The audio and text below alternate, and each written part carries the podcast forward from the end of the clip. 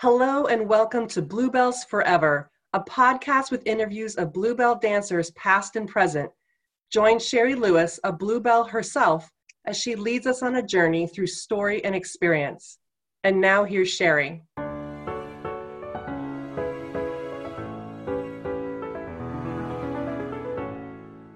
I get the honor of interviewing Amy Majetsky, who is in England right now, but she is part of the cast of the Lido de Paris, which are all now quarantined, waiting for when they get to come back to the show.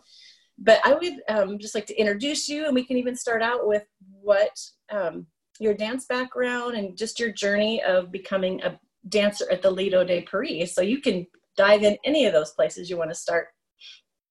Yeah, of course. Thanks for having me today. Um, so I was born and raised in Germany with a British mother. She actually moved over to Germany at eighteen because she's also a dancer. Uh, my dad is an opera singer. Uh, that's where how they met. Um, so I started ballet training when I was four. My mother was actually my teacher uh, oh. f- until I was about ten years old. Uh, some people asked me if that was at all weird, because of course that relationship changes from student to teacher and mother-daughter, um, but it never really was. We somehow managed to, to really make it work, and I was oddly respectful of her as my teacher, and then the moment class was over, it was she was back to being my mum again. um, and then I think I was about ten years old when we decided that I, I really wanted to pursue this professionally. Um, And so I went to train at the John Cranko Ballet Schule. Oh, sorry, I said that in German. John Cranko uh, Ballet Academy, which is in Stuttgart in Germany. Um, it's a very prestigious professional ballet school. Uh, I started off at boarding school, which was really hard, but I've friendships for life, but I was very homesick. Um, yeah, it, it's yeah, it's tough putting young kids into that environment, but it was it was. I have very fond memories. Um, my mother and my sister actually moved to Stuttgart a few years later, so I, I wasn't in boarding school anymore, but I was still training. Um, but at about fifteen years old, I shot up. I was growing and growing and growing. Um, and bless me, at about fifteen, I must have nearly been six foot tall already. Um, I'm now six foot and something, one eighty-one.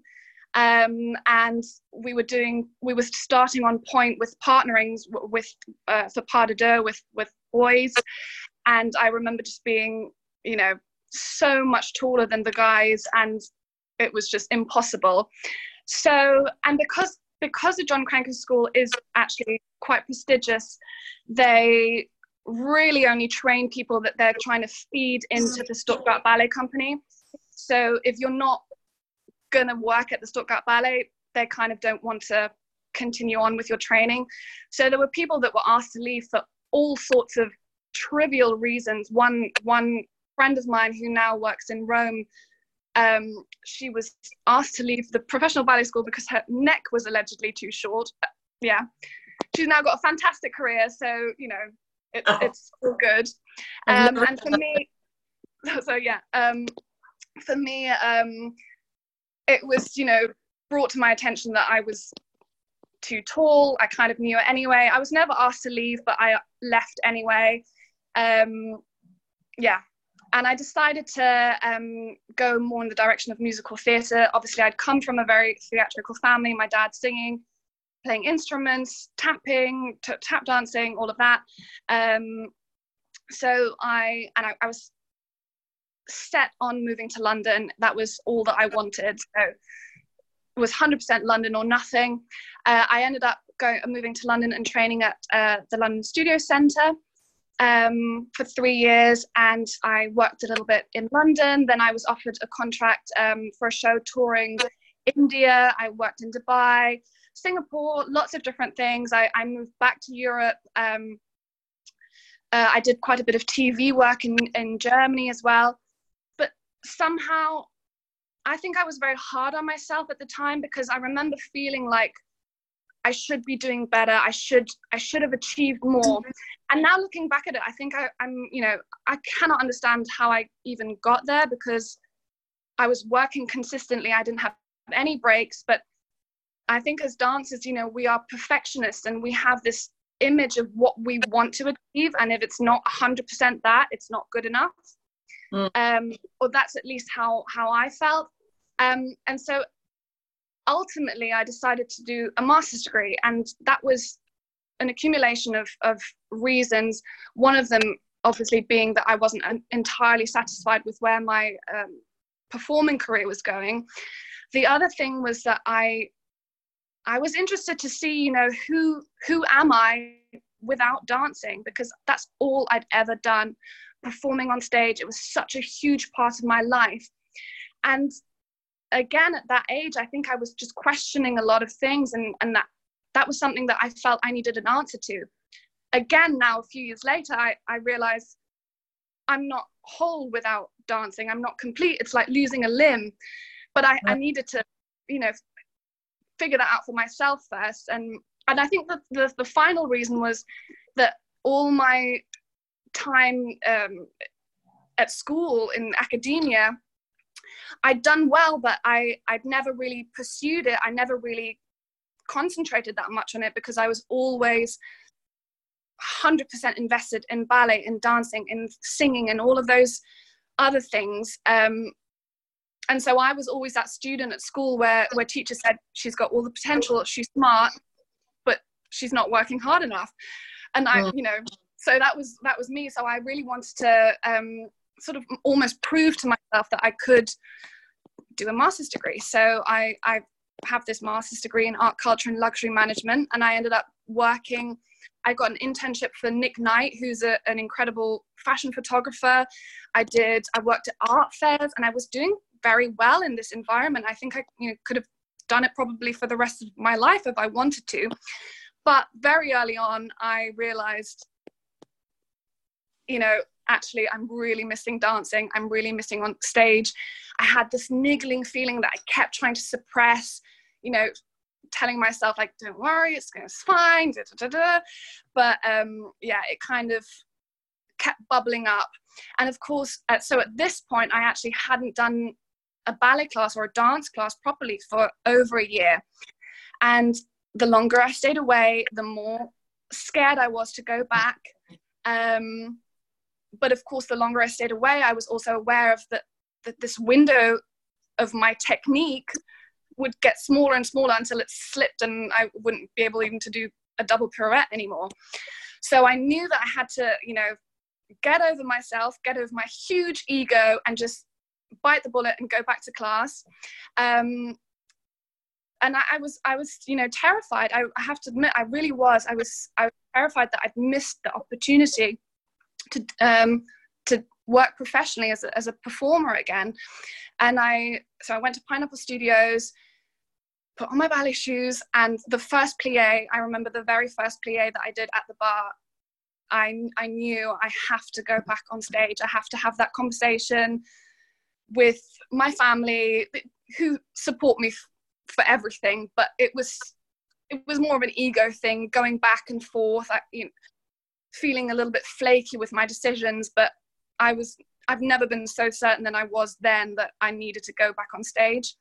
Um, and so literally within, I think, two months, I'd tied up all the loose ends. I'd um, I packed my bags. I moved to Berlin, and I trained for three months solidly. Ballet every day, jazz every day, contemporary. I even did street dance, singing, stretching, yoga. It was con- all time consuming, every day, all day, seven days a week. Um, and it was amazing. I, I yeah. was so happy. I was, I knew every day I didn't have any money. I wasn't working. I was just living off my savings. Um, but I knew it was the right decision. And, and within three months, um, jobs started coming in. I, um, the scene in Germany is quite small, so you make contacts quickly, and everyone seemed so helpful. Um, And I really think it's just the energy that I was putting out. And I, I just knew it was right as well, because people kept coming up to me and saying, oh, actually, I know someone who might be able to help you. And then this led to this, and this led to this. And I kept, you know, getting more and more jobs and shorter contracts and doing quite a bit of freelance stuff. Um, and then the eighth of June, two thousand seventeen, I flew to Paris and I had my audition for the Lido. Um, and it was, I think we were almost one hundred girls, so it was a, a big audition. Yeah, and it was filmed as well. It was it was one of these things that was filmed for some sort of a T V. I think I've seen. I feel like maybe maybe it's on the Lido site, or I think I saw the process of that, because I think that's a good window into what that is, when people are like, what is an audition for the Lido going to be like? Yeah, exactly. Yeah, and I had no idea either. I didn't even know what to what to wear, um, you know, but everyone was in their, you know, slick fishnet tights. I was the only one in leggings. I had my hair down. Everyone had it in like tight, tight chignons. I had my hair down and in a half ponytail. I think it made me stand out, but at the same time, when I arrived there, I was like, oh God. But anyway, um, it was, it was stressful, yeah. But it was fun. It was fun. We learned um, part of the choreography that's in the in the show now, um, and literally with within fifteen minutes we learned the, the first part of it, and we were put into groups of five. We all had our numbers, um, and yeah, went went through went through the choreography, and then afterwards, after every round, we'd have to all line up in a half circle. Jane Sandsby was the, the ballet mistress. She was uh, there with her list with everyone's numbers. The whole thing was being filmed, and then and everyone was all the girls in a bevel, obviously standing the whole way through, waiting to hear who was cut. So she'd go through the whole thing. Okay, number one, number four, number five. So if you were cut and you were number two, you had to stay in your bevel until she got through to number one hundred before you could go. Oh, so oh. It was so stressful. Oh. So we went through, I don't know how many rounds. It was about three or four rounds, and I was I was in the last group of, I think it was sort of nine or ten of us. Um, we all had uh, a little conversation with Jane and with uh, with Kate Denham and and Herve and you know all of the the, the crew, um and I remember her saying to me, you know, oh, so hypothetically, if we were to offer you a contract, uh, when would you be available? And I said, I I'm available tonight.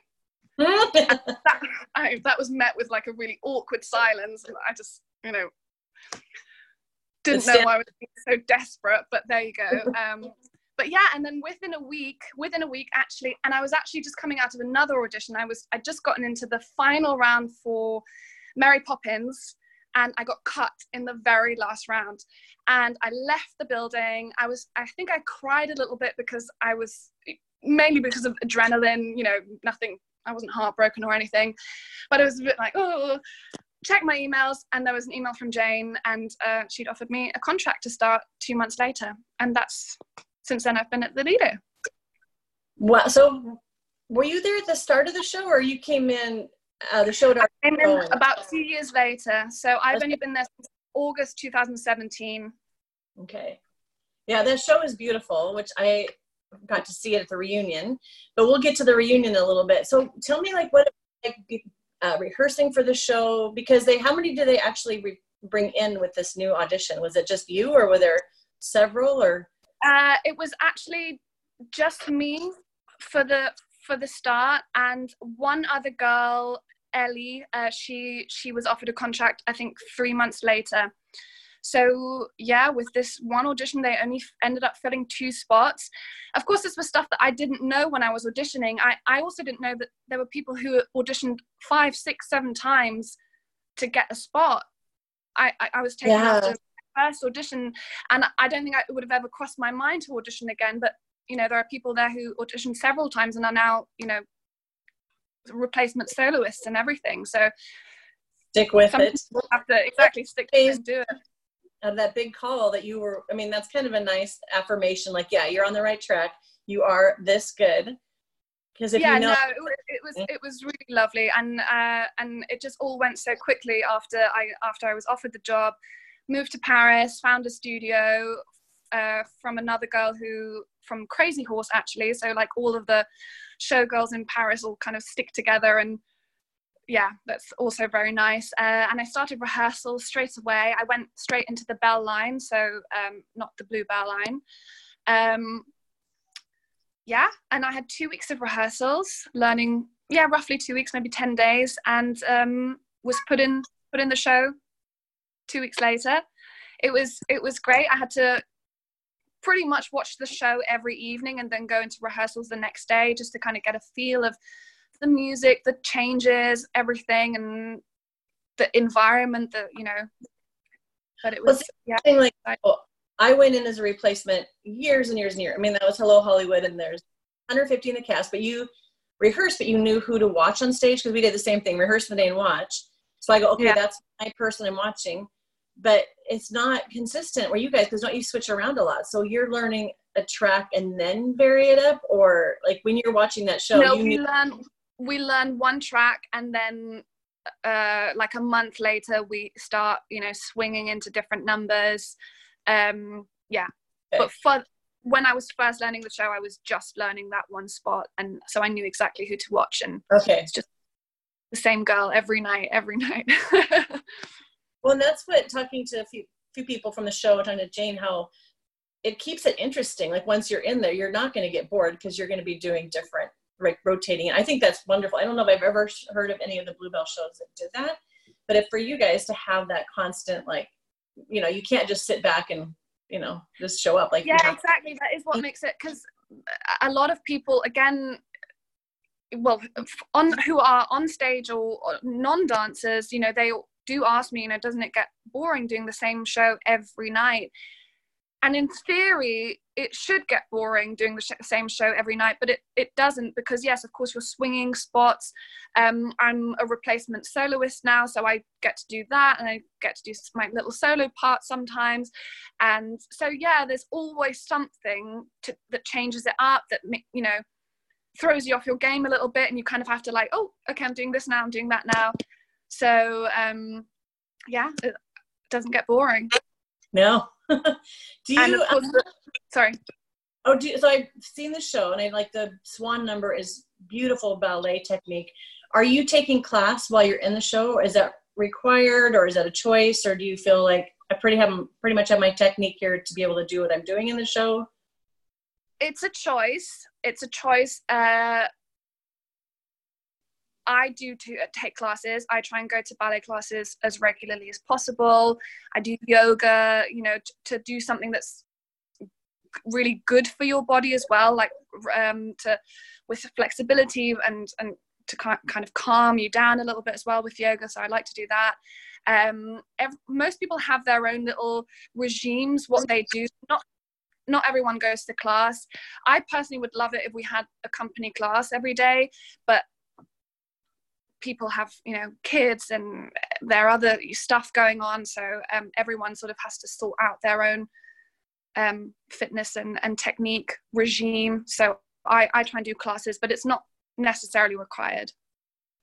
Yeah, so I was thinking, talking to people, and I remember the show, just getting up and down the stairs, and like you can get your cardio and your steps in just doing the show, like you, but to be, keep your ballet technique and to make sure that, you know, you're going to be likely to have injuries, like the importance of ballet, which I, oh, I, definitely, uh, definitely, and even with the point, the the solo on point in the swan number, I I do that one as well, um, and that is, I, I put my point shoes on for like the first time in years. Because oh, really? Obviously there was a time when I was on point every day, but you know, and and it and it takes so much strength to be on point. You kind of forget. So I actually I did extra work on point to to just have that confidence and and the strength again in my in my ankles, in my feet. Um, so yeah, for me, yeah, of course the show is really all the fitness you need. You'll burn calories. You'll have your cardio up. Um, you've got your flexibility with all your kicks and everything, but I think it's important to to, to constantly work on your trade. You know, as, as performers, we should be working on it all the time. And you are not the tallest one now. And how was this the first time you've had a male dancer tall enough to partner you? Oh yeah, it was uh, yeah, really exciting. Actually, it was weird it, the, when I got there and I saw everyone the same height as me and being able to speak to people and look in their eyes, you know, yeah. Like a baby giraffe who'd like found her pack finally. You know? Oh, I love that. Like, um, you know what I mean, you know, when you sit, yeah. Even with the reunion as well, which we'll talk about later, but just seeing, you know, like three hundred of you, all of you, and you're all so tall and so glamorous. Like, yes, this is, this is it. We're all in yeah. this together, you know? Because I think, like, for female dancers, when you're tall, you know, you're usually in the center of the picture, in the back. But if there, and I feel like there's never enough boys in class to partner with. And if there are, if you're tall, you do feel like a giraffe. It's hard to feel glamorous. And if you put, like you said, on point, and you're a few feet above it, it's hard, it's hard to feel elegant when you feel, I love the baby giraffe image, but when being in a show with tall men and getting to do lifts. I had never done lifts before. Yeah. And I just wanted to cry. So I'm like, can we work on it again? And I had a partner that loved to teach how to do it, which shorter guys, they can't really help you with that. Nothing against shorter yeah. guys. Somebody who, and we would practice in between shows because I was jubilant that I finally got to partner. Um, yeah, yeah, yeah. Get to do it on point and do it in the show. Yeah, I feel like it's a tall girl's dream to not and be that's the tall girl thing is that when that you have to be the partner more mm-hmm. often than not. We have to mm-hmm. be the boy, don't we? yeah. So yeah, to go. I've always done the bar. I actually knew how to lead. I didn't know how to follow because yeah, I exactly. Oh my so gosh. yeah, I know, know what you mean. It makes you feel sort of more feminine, and you know, a guy just lifting you up and saying, "Oh, you don't weigh anything." Like, oh yeah. my god, no one's ever said that before. yeah, I think that that was yeah. Finding boys that are that tall is is hard too, uh, yeah. and that's the thing. Like in some worlds, like people are like, "Oh, I can never be a Bluebell. I'm not tall enough." So it kind of takes away those people can't change how tall they are. And then, you know, for tall dancers to have this place where you actually are celebrated for your height, it's like, oh, there's a place for you, because I feel like the message is you're too tall, you're too tall, you're too tall. Yeah, or, for a lot of things, yeah. Even in musical theatre, even the jobs that people said I would be very suitable for, you know, like Fosse musical type things. And then I watch them, and, and the, the female dancers are all so short. And, and I'm there like, I'm six foot tall. And I, I want to do Fosse. But yeah. So do you have any, um, I'm not trying to just pull out a story, but I know like doing that kind of show night after night, things go wrong or costume disasters. Have you had anything happen like with your costume or on stage that it's like, there's this glamorous thing the audience sees, and then there's things that happen that only the dancers see, or maybe everybody sees? I mean, uh, oh my god, there are so many things. There are so many things that go wrong pretty much every night. There's something, you know, that, that goes wrong. I think my thing is that I'm always the last one in her costume. Oh, really? I, every, yeah, they have they call en place um, five minutes before the show. Every time it's five minute call, I always say, already what? And it's sort of still mid warm up, and sort of sometimes I haven't got done my hair right, I don't, and then I suddenly can't find my bijou, so I'm literally like racing up the stairs with my boots out with my, in my heels, bijoux in one hand, plumes in another hand, just like, oh my god, I'm not gonna make it. I always make it. I've never been late on stage once, but every night it's always until the very last second, and then I come out and I'm like, none of you would have known that it was such a stress to get here right now. Yeah. But yeah, um, but we've had loads of funny things. We've been up on the, the fountain. You, you remember that from yeah. the show. So, yeah. so this fountain comes out, um, and there's supposed to be a waterfall and water everything. One night the water didn't work, and it was completely silent, and it was just us doing this then suddenly quite random choreography. It works right. with the water, but minus the water, it's really weird. I just was laughing. I, I, I mean, I was just like sort of silently like, oh my god, this is so awful. Um, all sorts and of the audience, and the audience has no idea. That's the thing is like when it's I off, think the audience didn't re- yeah, yeah, they didn't get it. Maybe they were sort of like, well, that was not great. Although probably most of the time they they don't even notice, but for yeah. us it's like it's so, you know, magnified. You have the feeling like, oh my god, everyone just saw. Even if you do like a tiny mistake, you go off stage and you're like, oh my god, I'm I just totally messed up the show, and like no one ever noticed. Right. Oh. Yeah. But there's not one night where something doesn't something little doesn't happen. I mean, most of this time I'm just laughing backstage the whole time. Like I have we have such an amazing cast. We're so, so tight knit as a group, and it's it's so lovely. and so it's just a joy to perform on stage. And yeah, the story you told about not being ready, when I talk to Bluebell dancers my age, some of them have talked about the dreams they have. Like a lot of times, like you can't find that one costume piece. For me, it's always above where you start. If you have the same thing in your dressing room, like your headpieces are kind of above, and it's usually I'm reaching and it's not the right one, or I put it, the, but I know I'm supposed to be on stage. And there's a lot of us that will say you're, you're supposed to be on and you don't remember the choreography, but I have a yeah, yeah, yeah. those dreams when you're my age, you're still going to be like, oh, but I can't, I'm supposed to be on stage and I'm not ready. There's something of the, that life that brings into our regular. I think, I think it is, because I hear that from people all the time on off stage that have that, that reoccurring dream that you're like, you're on stage now, you're doing this solo. I've never learned the solo. And yeah, you have to do it now. Yeah. My, um, dream analysis, which is based on nothing, is I think it's when in life we feel like we have no control, we're not ready, or we're exposed, or like I don't know what's going on. It's just like we go right back into that like feeling like yeah, you're on stage, you're, you're probably you right. don't know what the hell you're doing. But yeah, I feel like those dreams that will stay for a while, but you get on stage because that's also like you do it, even though it's hard, you show up and exactly. you, you do it, it and sometimes I've done shows where I'm, I really think like I don't know how I did that, but I did it. And yeah, well, I think that's like, it can't be boring doing the same show, man, because there is something that you have to adapt to. I mean, people tell stories of animal poop on stage when you work with animals, or like the, that didn't go in the right place, or costumes fall off, and you have to think fast, which works in real life as well too, that, that dancers are so adaptable, even with okay. quarantine, to find out what dancers are doing, you know, when they can't do it on stage. People are getting very creative. Exactly. Arts are so forceful. I, I, I've noticed that as well, just through quarantine. It just, you know, molds people into very strong and resourceful people. Um, yeah, totally. It, it doesn't get boring. And it's also not just you. You're, although I, I sometimes I say Lido runs like a well-oiled ship because, or machine, because uh, you can do your track and you can sort of barely see other people. Like there's one person swinging this part and there's you're doing this part, and everyone sort of, it just works perfectly every night, minus the mistakes that the audience can't see, right? Um but at the same time, you're still relying on the, these other people and the interactions that you have, and someone might have a, a an off day one day, and so you have to adapt to that. Or again, with the partnering stuff, with the with the swan duet that I sometimes do, you go out on stage, you never know who's, who your partner's going to be. So Whoa. You have like one or two guys that you like love doing it with, and the other guys that maybe you're a bit more shaky with, and you don't know until you're doing the split ponché and the guy comes out who it's oh going to be. So wow. yeah.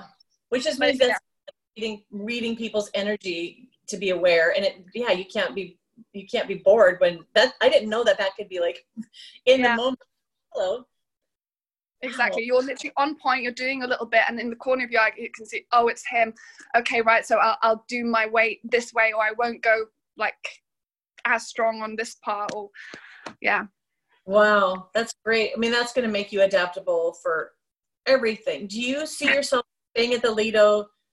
Because there, there's not, I mean, for dancers, the options feels like they're getting a little slimmer to be a performer and get paid, and to have a job that, you know, you're doing what you do. Like some people stay for a long time, or some use it as kind of a launching pad for other things. Like, not to give too much away of your future to people that employ you, but do you see this being like, I want to do this and now I want to do this? Like, no, I've, this is where I feel like I'm in my best place as a dancer. Um, you know what? I unfortunately can't give you a proper answer to that, because that is something that I I debate a lot myself. Because on the one hand, I've obviously found this niche that has accepted me and allowed me to thrive and allowed me to grow. Um, and like I said, with, you know, the, the baby giraffe thing, yeah. I, you know, it's like, oh, I fi- finally found my people. I finally found my my niche where where. I'm appreciated for for having ballet technique, but being super tall and all of these different things, you know, that were that have had me, you know, rejected for so many other things. Um, so on the one hand, there's that, and then on the other side, there's, you know, a part of me that might want to experience other shows. Uh, for me, for the moment, I know that I want to be performing and on stage, or performing in some kind of a capacity for as long as possible. I'm still not ready to, I'm, I've still not reached that point yet where I can say, you know what, actually I've done it and I can move on to the next chapter.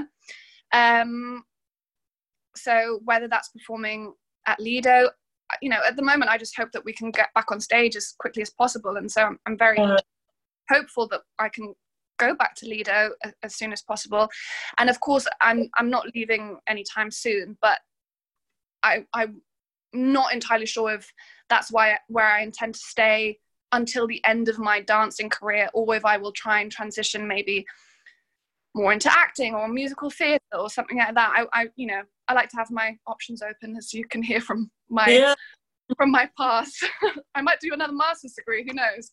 Yeah, well, and I think even when we were talking earlier, how you kind of fell into the musical theatre and all that because your family did that, and then you had to go, am I doing this because it kind of feels like the way it should go, or because I choose it? And then, you know, going to do your master's and then going, now, I think sometimes you have to go away from it to realize how important it is. And even exactly. in quarantine right now, like if you're really missing being on stage, it's like, oh, this really is where my heart is, where some people are like, yeah, eh. exactly. yeah I, I completely agree. Like the arts are probably the most unreliable right now to know like when we can have audiences. So I think, you know, people could abandon ship and say, I'm just going to go do something else. But people are like, no, we're going to wait this out because Like I said, somebody, the arts always survive. They've survived war and everything else, and we don't know if our actual venues will survive, but we, you know, the arts always come back, but it's painful exactly. waiting because people need the arts to get through this madness that we're in. And, and what would everyone be doing right now exactly if, if we didn't have our Netflix, if we didn't have our classical music, our, our music, our Spotify, movies to watch at night, our Zoom classes? Yeah, and people it's, like... Even even if people are like being careful with money, like I still have to take care of my body and my soul. That's like yeah. even the classes that we go where it's not just to keep our bodies fit. It's like we need this for our, our heart and our soul and our mind. And I think when it kind of goes away, it's like all the things that you've you know kind of left and come back to, you come back to it with a, an appreciation of yeah this, this is a wonderful gift that we get to do this. Yeah. Because you'll hear from a lot of us that are older that um yeah, like we just, we even realize it more of what we had than maybe we were able to in it. And so that's where I think with this podcast of, of the connection we have now with, with the reunions and all that to kind of find each other, that we're so happy that you're still going because you're keeping this legacy going. And then yeah. you know, to know that um, we, we are not envious, but we're just like, oh my gosh, they're getting to do that. We don't get to do it now, but we're so happy someone else gets to experience that. Yeah. Yeah. So, no, or the, one of the pictures I want to post with this is the one with you and Lindsay walking down the Champs Elysees with her in that gorgeous blue dress, and you with the that is that the finale, the blue. blue it's the Bluebell, the Bluebell outfit, the, the the blue plumes and the little diamante outfit. Those are gorgeous. They're um, lovely, aren't they? Yeah. Uh, and that and that picture is just so uh, one. It just wraps up so much in that picture that. Here you can tell it's on the street where the Lido is, and to have all these Bluebells, old and old, not old, but past. So what was the reunion like for you? And I'm curious of how much history you actually knew, because, you know, talking to some of the younger ones, some actually really knew a lot of, of Bluebell's history and the Lido's history, and some it's kind of been, well, I know it's there, but like, how much did you even know about the Lido and Bluebells when you auditioned?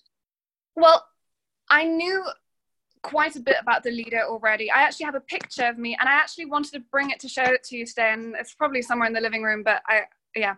Um, and it's of me when I'm eleven years old, outside of the Lido, um, in a bevel, in an odd oh. comment, it's not much of a bevel, um, taking a picture because uh, even back then, I might have been a, a, a few years older, because I remember even at professional ballet school, one of the teacher, teachers said, oh, you'd be perfect for Lido, because you're not going to be a ballet dancer.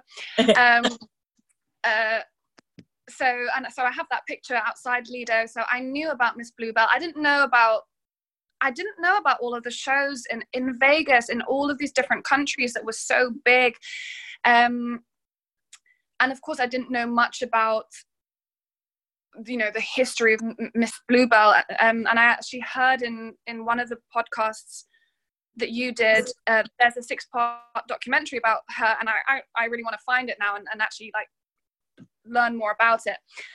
But obviously I knew some of this, some of the history. I knew that I was part of something bigger than Paris Merveille, the show that's on right now. I knew that I was part of something very special and something very, very unique. Um, but I think that um, the reunion uh, in September last year was, it was just tangible how special it was. And to meet all of you guys was, it was so fantastic. Honestly, I, it was, yeah, it was amazing. It was really, truly amazing. Um, there was, there was a mix of emotions. First of all, like I said, uh, with meeting all of you guys, feeling like the magic of Lido, knowing that you're part of this incredible legacy, that we're part of history, you guys, us. Um, and then, of course, just the honor of representing the new generation of Lido. Performing for you guys that night was hands down one of my favorite performances at Lido, but also potentially in my whole career. Oh. It was, no, it, honestly, it was so amazing because we, there was that nervous but excited energy backstage and on stage. Um, and I remember the music starts, duh, duh, duh, duh, duh, duh, duh, duh, and the first Bluebells go up, and we just heard all of you just scream, and you were, wow, wow. And, and that, the, at that moment, any kind of anxiety just went out the window, because there was a small part of me that thought maybe there would be people who would be critical of the show and say, oh, it was better in my day, you know. Maybe there were, but, you know, we didn't feel that at all. We just felt like everyone was supporting us so much. And, and then, of course, it made so much sense because we're all, you know, once a Bluebell, always a Bluebell, as yeah. they say. So yeah. it just felt like we were all, we were doing this for you guys, but you were, do, you were there for us as well. And it was just like this, very much like a two-way street. Um, yeah. It was wonderful.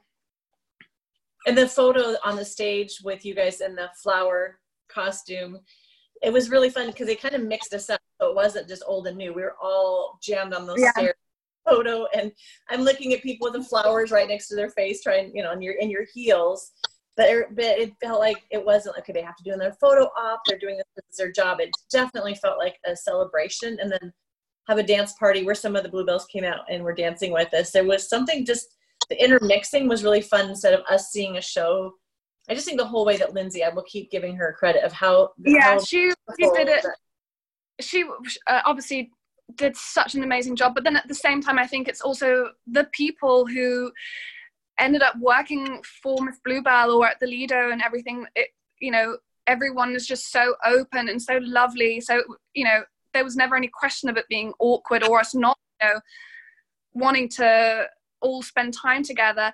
Um, and for me, it was so precious because I would have fully understood if you all wanted to kind of talk to each other because you worked together and, you know, maybe hadn't seen each other for years, but it didn't feel like that at all. It, so many people were really happy to talk to me, and I, I really wanted to hear everyone's stories, you know, and, and I think that was another thing that was so special about that night was, first of all, all of you looked so fantastic and glamorous and gorgeous, and and I think as dancers we have, you know, we we're very aware of our shelf life, you, you know. Yeah.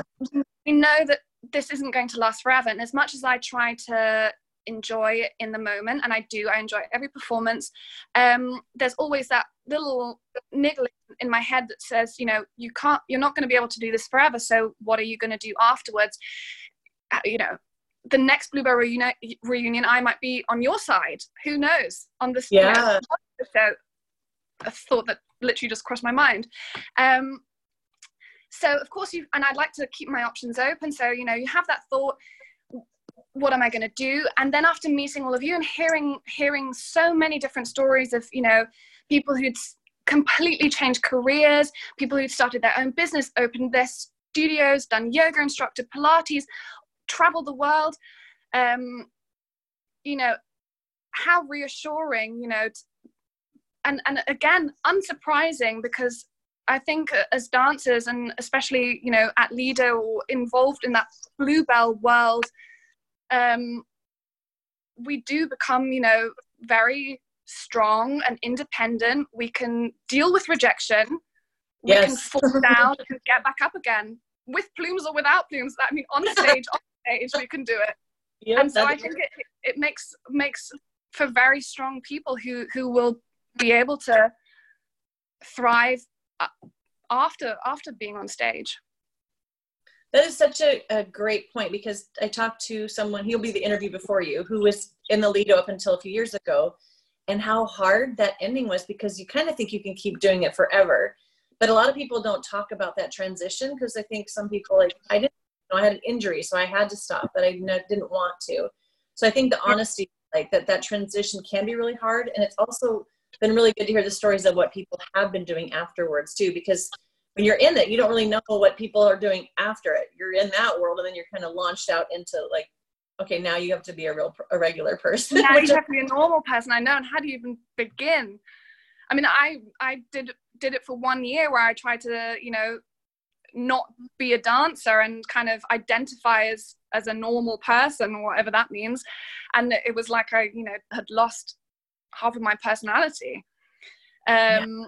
But I think when you have a, when you get to a certain age and you've had a fulfilled career and you move on, and and if you don't cut away that part, so maybe you're not performing on stage anymore, but you can still teach classes, or you can still go to classes and do it for yourself. You know, there's nothing stopping you from from doing it. I mean, bless my mum, who who was a dancer, but she still goes to Pineapple Studios now, and uh, yeah, and she does classes. And well, actually, in quarantine, we've been doing classes together in the living room, just put on oh, some classical music, doing our pliés, doing our tendus.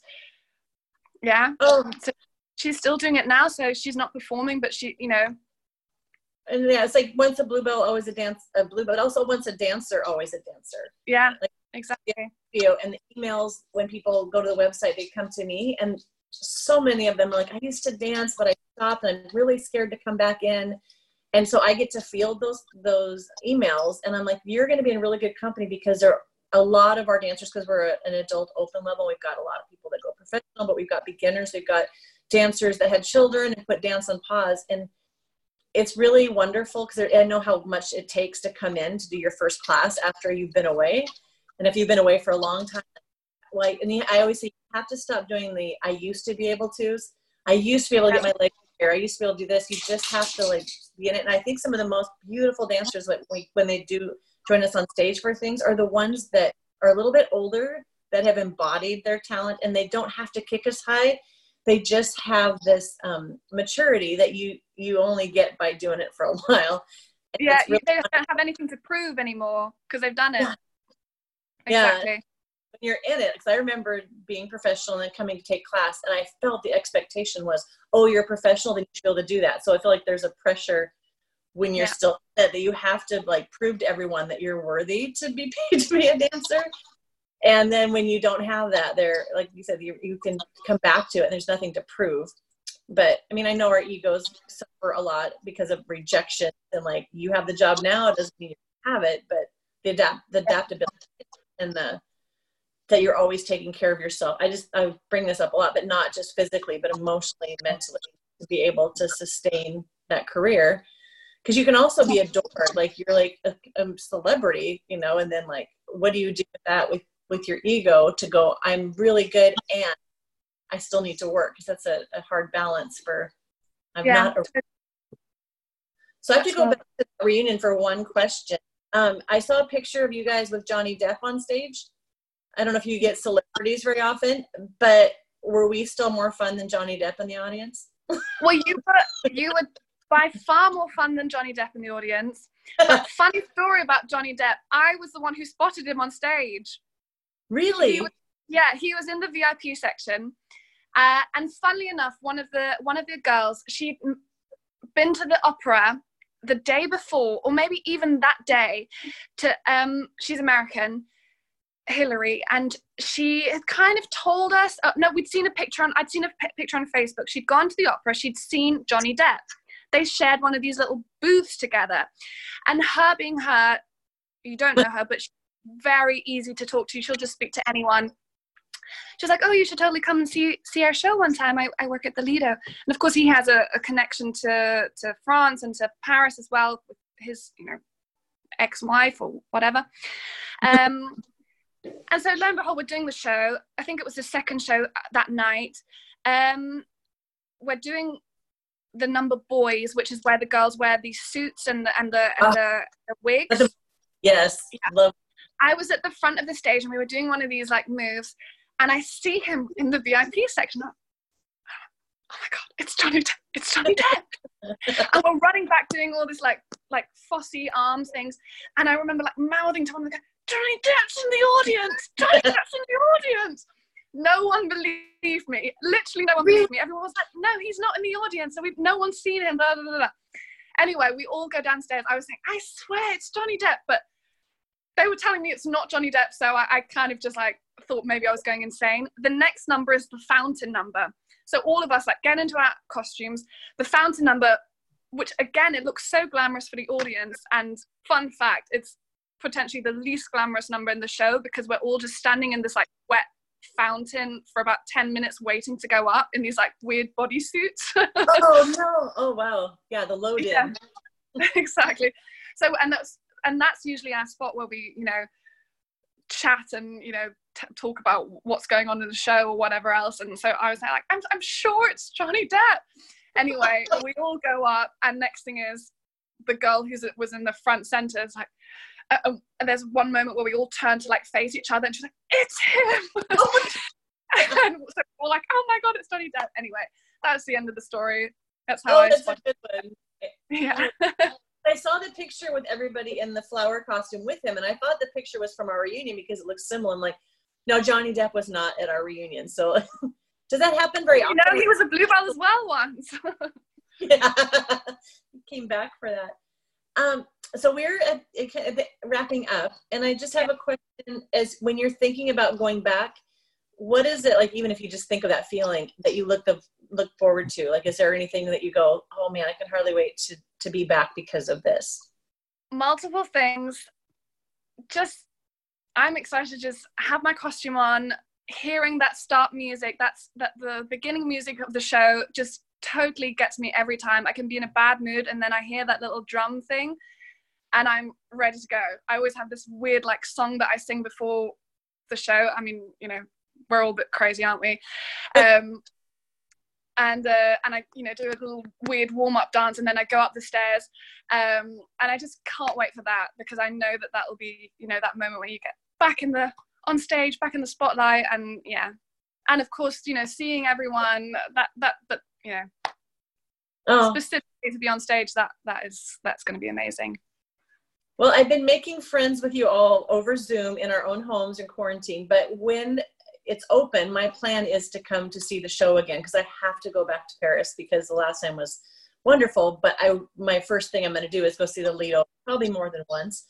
But I've already told Jeremy today I want to take them out for a cappuccino and a macaron. The little there's a little that's famous for their macarons pretty close to the Lido that I would just sit and have it and watch people go by. So if you're willing, I would love uh, to go, like, just because I'm like so excited to meet the person, see you in the show, and like, be able to follow you on stage, actually like recognizing your face. Yeah, so, absolutely. That sounds amazing. So if the, when the show is up and going, and I've heard there's a, a possibility of a reunion, probably depending on all this, because the Lido is going to be seventy-five next year. So oh, right. If, for, that's a good excuse for me to come out. And then maybe we just like interview everybody all together and do a group one. So um, these stories really have been, uh, I think, really good for the older ones to hear this, and also the younger ones to know like they have a place in this, and that it's connecting everybody, so that if there is, you know, another reunion or people come, they have to like, I don't know. We, I think our legacy is like putting these pieces together and, and no, it's, it's such a wonderful idea. You're doing such a great job with this. It's, it's, and it's, it makes for such an interesting podcast, and uh, yeah, very, very cool. I was going to do professional dancers in general. And I'm like, no, I really, I think Bluebells, because just, just Bluebells have so many stories, because there's so many years yeah. of it travel. So it definitely is never going to get boring, because everybody has a different, a different part of history. So uh, I hope you stay well and happy and keep dancing. And then when that, when I know you guys are going to open, you know, let me know. I will be celebrating with you just picturing like what that night's going to be like when you get to finally oh, do. Amazing. It was so lovely to talk to you today. It was. Thank you so much, Amy, and I will see you in Paris.